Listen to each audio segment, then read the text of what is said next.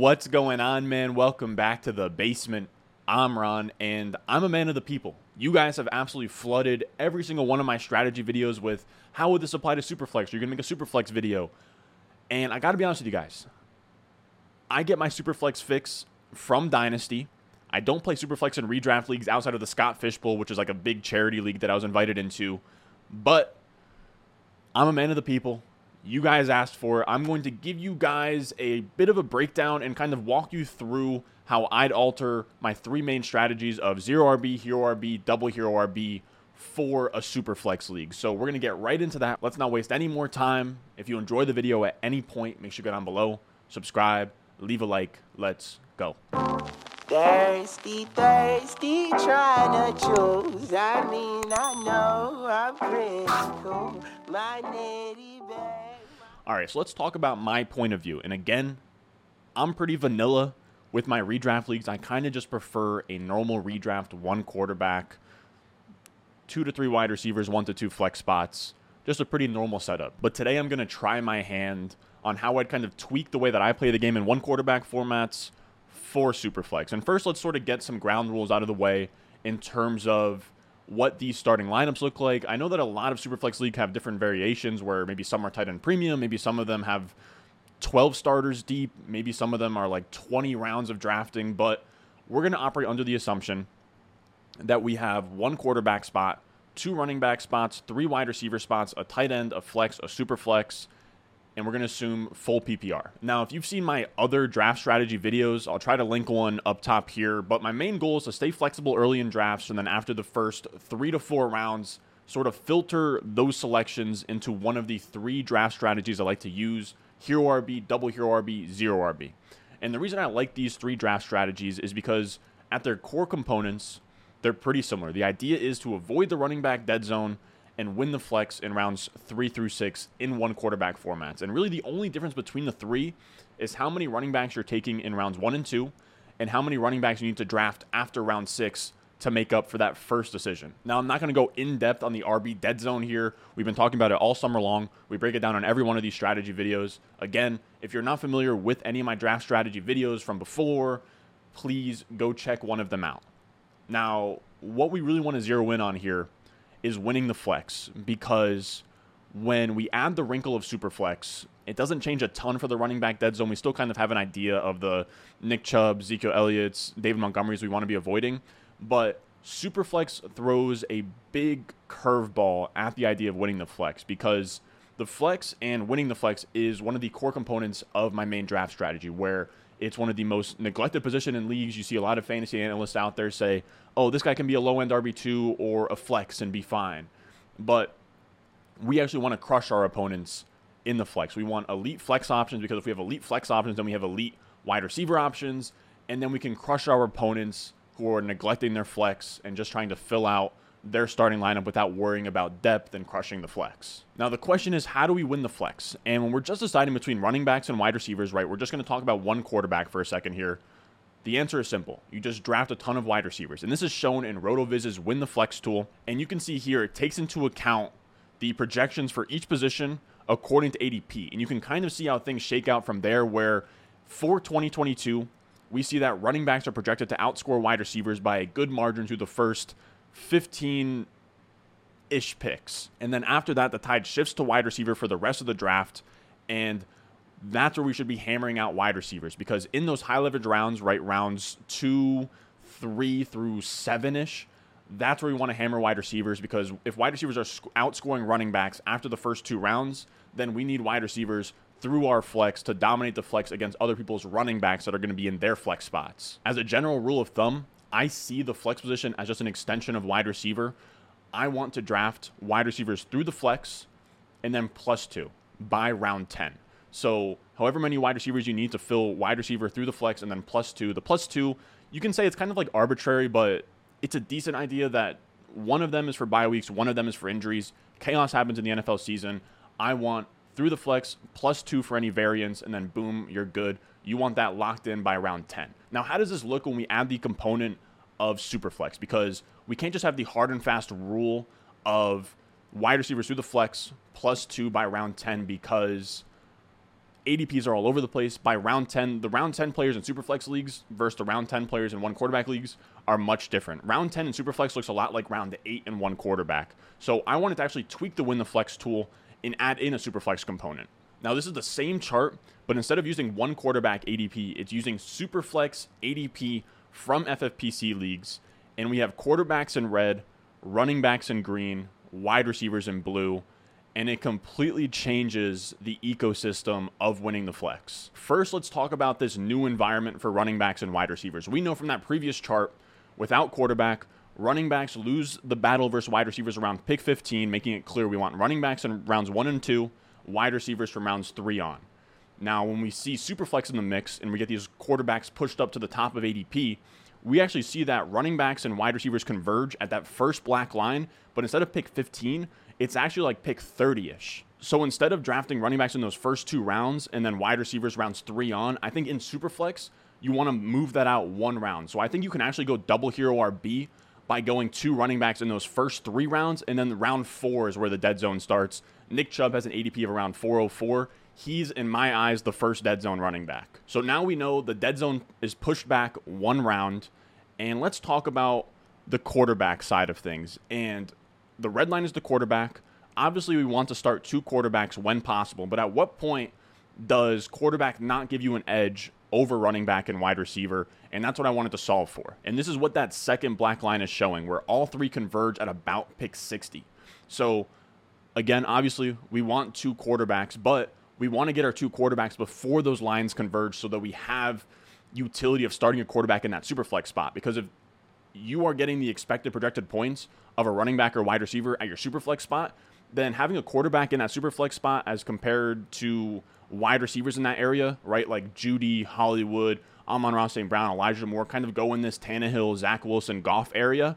Once they converge, you're probably better off starting one of those position guys in your super flex than one of those quarterbacks. And because they all converge around pick 60, I would say my general rule of thumb is that we probably want to have our two quarterbacks locked in through round five. So that's five times 12, pick 60. Now, if we look at the end here, we see that by pick 150, QBs actually start to gap the other positions again. So I think in an ideal world, you want to get two quarterbacks locked in through round five and then aim for your QB3 in like rounds 12 plus, where you're just taking upside shots on quarterbacks. And of course, those guys are projected to outscore your KJ Hamlers and Romeo Doubs of the world. Also, the last thing I'll note about this chart is just how steep that quarterback drop off is. If you look at the top here, where it goes from like one to like pick six, it's a massive drop off from like Josh Allen through Kyler Murray.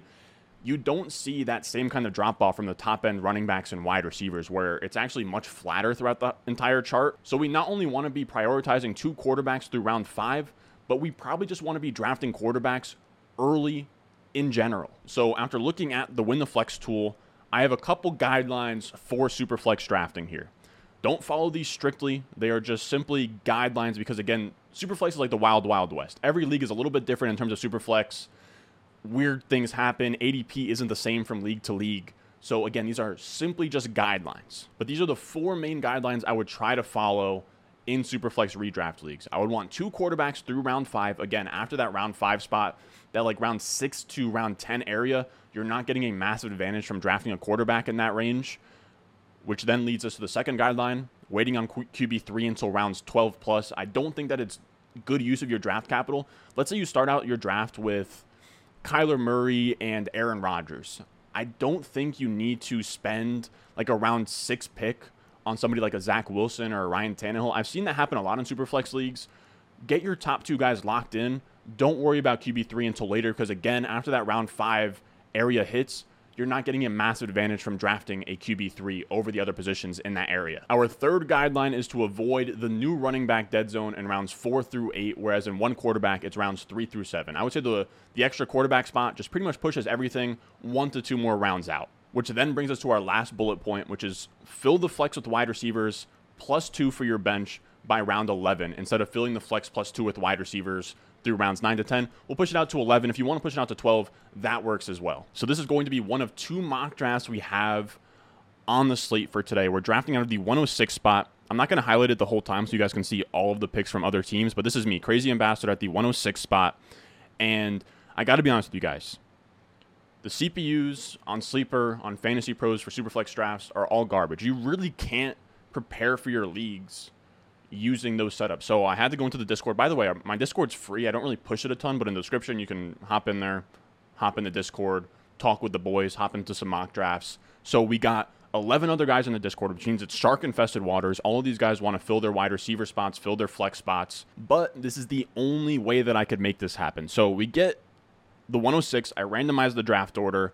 And this is the first of many very difficult decisions where 106 is a boiling point for me, where I have Josh Allen, Justin Herbert, Patrick Mahomes, Lamar Jackson, Kyler Murray in this elite tier of quarterbacks and once you get to the back end of, the, of that elite tier of quarterbacks, it gets extremely tough between, say, a Lamar Jackson and a Kyler Murray, a Mahomes versus a Christian McCaffrey, who I have as my 101 and one quarterback leagues. But at the 106, I end up going Kyler Murray, even though in a vacuum I probably prefer McCaffrey. But I just know how important quarterback is, how important it is that we get our quarterback. And at the 106, there was no guarantee that any quarterback that I like would made it back would make it back to me at the 207.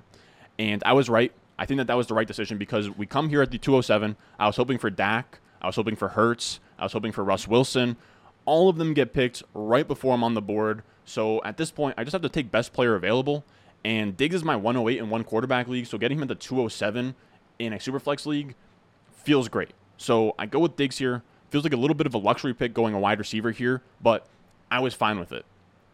Now we get to the clock at 306, and this is where some regret starts to seep in. I think here I'm waiting for Trey Lance or Tom Brady or Matt Stafford to make it back to me. None of them do. In hindsight, I maybe wish I just went Trey Lance instead of Stefon Diggs here. Now, I will say in Superflex, the equation for quarterback is a little bit different, where Trey Lance is a little bit more shaky. He has some weird outs where Jimmy Garoppolo hasn't been traded yet, so maybe he gets benched at a certain point. He's an upside swing. And in one quarterback leagues, when the calculus is an eighth round pick, ninth round pick, that's completely fine, and you can stream quarterbacks. But if Trey Lance doesn't work out on your Superflex team, there is no streaming quarterback. You're screwed. So it's a little bit of different calculus, and it's why, even though I have Trey Lance ahead of Dak Prescott, and ahead of Russell Wilson my one quarterback rankings, I probably would prefer Russ Wilson and Dak Prescott to Trey Lance in a super flex. Now, at this 306 spot, I also debated Aaron Rodgers, but he just felt like that next tier of quarterbacks. I didn't want to take in the third round of Derek Carr and Aaron Rodgers. Those guys just don't feel great. So I end up passing on Rodgers. We go with CeeDee Lamb, who is a 1 2 turn pick in my one quarterback ranks. I think it happens like the 111. So we now have two first round talents in one quarterback leagues. I think that that is a fine way to go if you're not taking those quarterbacks early. Now, the 407 comes around, and this is what I would call quarterback no man's land, where once Kirk Cousins goes off the board, it does not feel good reaching on any of these guys like Justin Fields in round four, or if I wanted Tua there, it would have had to been Tua in round four. None of that feels good. And this is where I want to tweak one of those early guidelines where I said we want to aim for two quarterbacks through round five. I think it should really be two quarterbacks through the first three rounds. I think that you should just be trying to get two quarterbacks through the first three rounds lock those two in place, and be good to go. I honestly wish looking back at this again, I'm out of my element here with Superflex. I couldn't practice against a CPU. This was the first time just jumping into it with a bunch of my Discord members. Looking back, I wish either this CeeDee Lamb pick was Aaron Rodgers or I, or I wish this Stefon Diggs pick was Trey Lance. That is my biggest gripe. Or if not Trey Lance, then Brady or Stafford, whoever you like out of that group. But I think that this needed to be quarterback or this needed to be quarterback. I think that the move is, though, two quarterbacks through the first three rounds, but then a broader guideline of if you can't make that happen, try and do two quarterbacks through the first five rounds. But if you can't make that happen, it's also not a huge deal. I wouldn't go. I, I think one of the worst things you can do is pivot to you know reaching on Tua or you know drafting a guy like Trevor Lawrence in round five or Daniel Jones in round five. I think at that point you sort of just have to let it go. So we go best player available. AJ Brown, I love him. We have really sick wide receivers through our three wide receiver spots. Again, this is going to be a one quarterback, two running backs, three wide receivers, a tight end, a flex, and a super flex spot with like six bench spots for this mock draft. Then we come around to the 506, still in no man's. At, then we come around to the 506, still in no man's land at QB. Felt like I needed to go an elite tight end here. I could have gone DJ Moore, but we already had a pretty big edge at wide receiver. Again, these are three guys I probably have in my top 12. Stefon Diggs, a guy I have in my top five at wide receiver. And as interesting as DJ Moore was to put him in the flex there, now that we're in quarterback no man's land, and we're gonna pretty much have to not punt super flex, but not have a strong QB two in that super flex spot. I need to worry about my other onesie positions.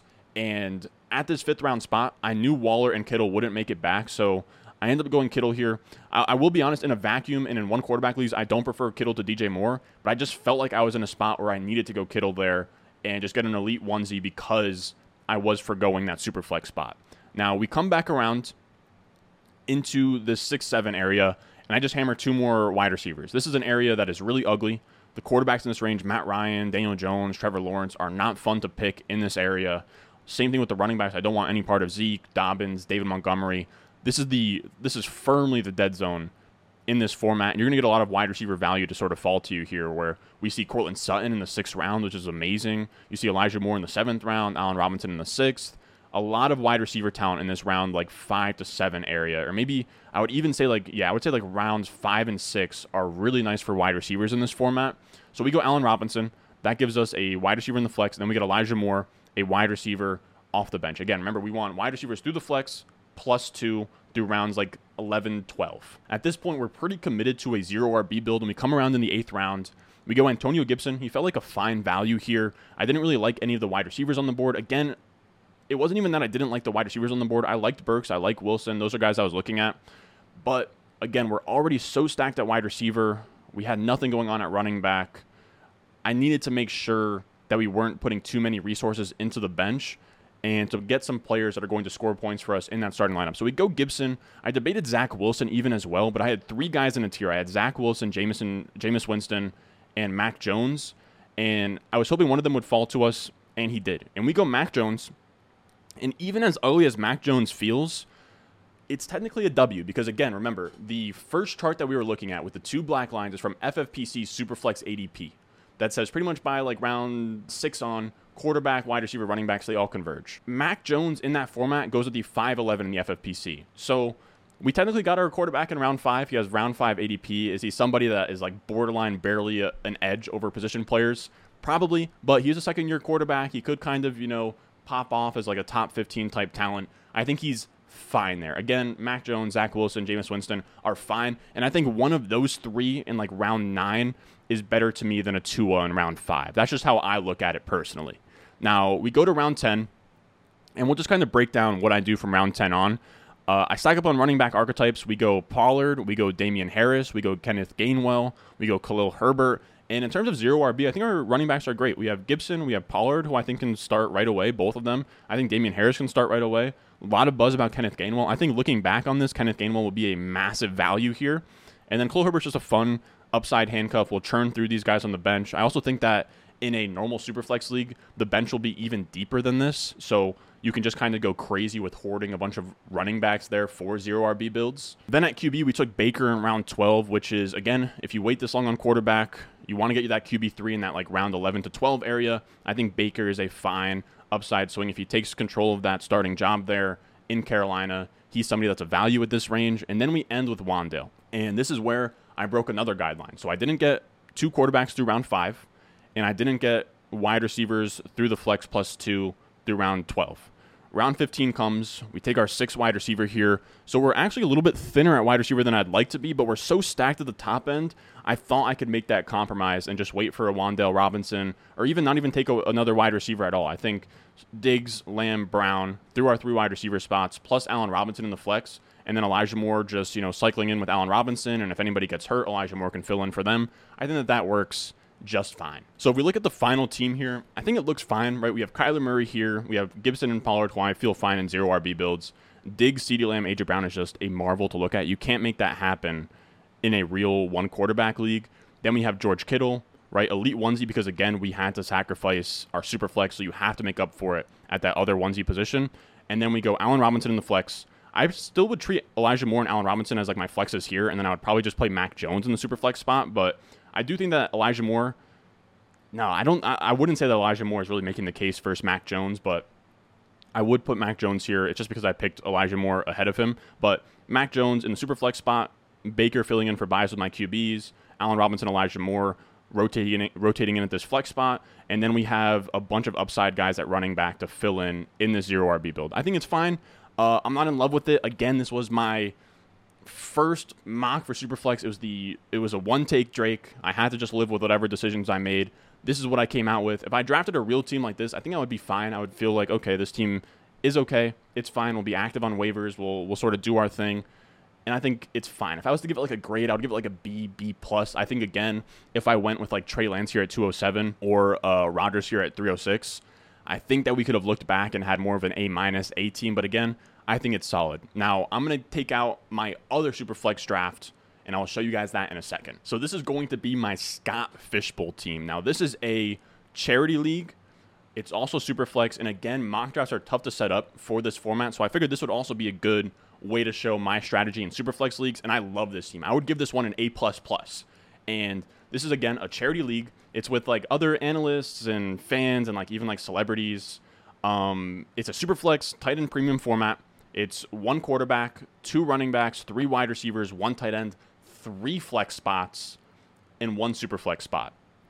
Now, with this team, we waited on wide receiver until round six, which is really out of character for me. You guys know I like to go wide receiver often and early, but at the one two turn, we go two quarterbacks at the gate, and I think the one two turn is probably the best spot for super flex where you can just double tap like you can go two quarterbacks up top with like Russ, Hurts, Dak, or you can pair one of those quarterbacks with a guy like Ja'Marr Chase, Justin Jefferson. I think Ekeler will probably make it to you there as well. Davante Adams. So you get a lot of really elite options there. And this was a third round reversal. So the 301 comes back to us, and in tight end premium, Kyle Pitts is a snag there. I think Kyle Pitts goes a lot of times like mid second in tight end premium. So that's fun. Also, it's a tournament format. It's like a fun charity league. Why not take an upside swing with Kyle Pitts? And then the 4 5 turn comes to us. And again, this is really out of character for me. We wait on wide receiver until round six, but Javonte Williams as RB13 at the 412 felt amazing. Same thing with James Conner there. And here's the thing with Superflex I think you can definitely wait on wide receiver, but you have to be sure to really hammer them. If you go like this, where you don't draft a wide receiver until round six, you have to really hammer them.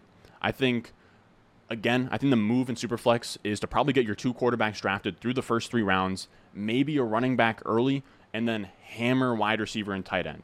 And that's what we did here. And when I say hammer, I mean hammer. We took six straight wide receivers. We go Hollywood Brown, McLaurin, then we get crazy value on Jerry Jeudy and Darnell Mooney. And then we get the two rookies and Treylon Burks and Garrett Wilson. And now, boom, we have wide receivers through the flex. Now, what I will say is with three flex spots and three wide receiver spots. This league is already really weird. So that's six wide. That would be six wide receivers through the flex, plus two would be eight. So you would want to have like eight through super flex. I guess like eight wide receivers through round like 11 or 12. That's almost impossible. Uh, but we do get two wide receivers on the back half where we go Jameson Williams, Rondale Moore, who I think are both kind of fine guys you could maybe get in like round 11, 12 uh, in normal leagues. Then we have some running back work where again this is sort of the overarching part from double hero rb which is what i would call this build. If you go double hero rb where you go two running backs early you don't have to hammer those running back two archetypes. And i know it looks like i took a lot of running backs right four on the backside but in a 22 round draft i only ended up with six running backs. So not a ton. If i invest in running backs early i'm not going to invest in them a lot later on. So i go james cook i think i got a great price on here and then tyrion davis sony michel Raheem Mostert. Don't love the Raheem Mostert pick on top of Sony, but I have, I mean, in ADP, Raheem Mostert goes ahead of Sony Michel, and I don't mind just getting two swings at like the same ambiguous backfield. I could always just cut one of them. And then we have a bunch of tight end swings, which, I mean, Engram, Hooper, Trey McBride. We already have Pitts, but it's a tight end premium. You can flex tight ends in this format, so I just took some swings there. Now, that is going to do it for us today, fellas. Again, a little bit of a foreign format to me. Tried my best to sort of give you guys as much of my one quarterback strategy videos sort of packaged up into this one Superflex video for those of you guys out there that have Superflex leagues and Superflex home leagues. Hope you guys go dominate those. Uh, I'm going to try and start altering some content towards Superflex. I know it's really growing in this space. Again, I don't love it for redraft. I just get my Superflex fix in Dynasty, where I think it just makes more sense. But I don't know. Maybe I'll look into sort of adding Superflex uh, rankings to the Patreon, all that good stuff. But I will say it is an absolute headache to have to alter one quarterback to super flex like once a week. It's a tough conversion. I'll see if there's enough demand for it. I'll think about it. Um, but yeah, that's gonna do it for us today. I don't really have anything to push here. This was a video for you guys. Again, a lot of you guys were asking for Superflex draft strategy videos, and I do feel bad making all these draft strategy videos and leaving you guys out. Uh, I know auction guys also want me to do that side.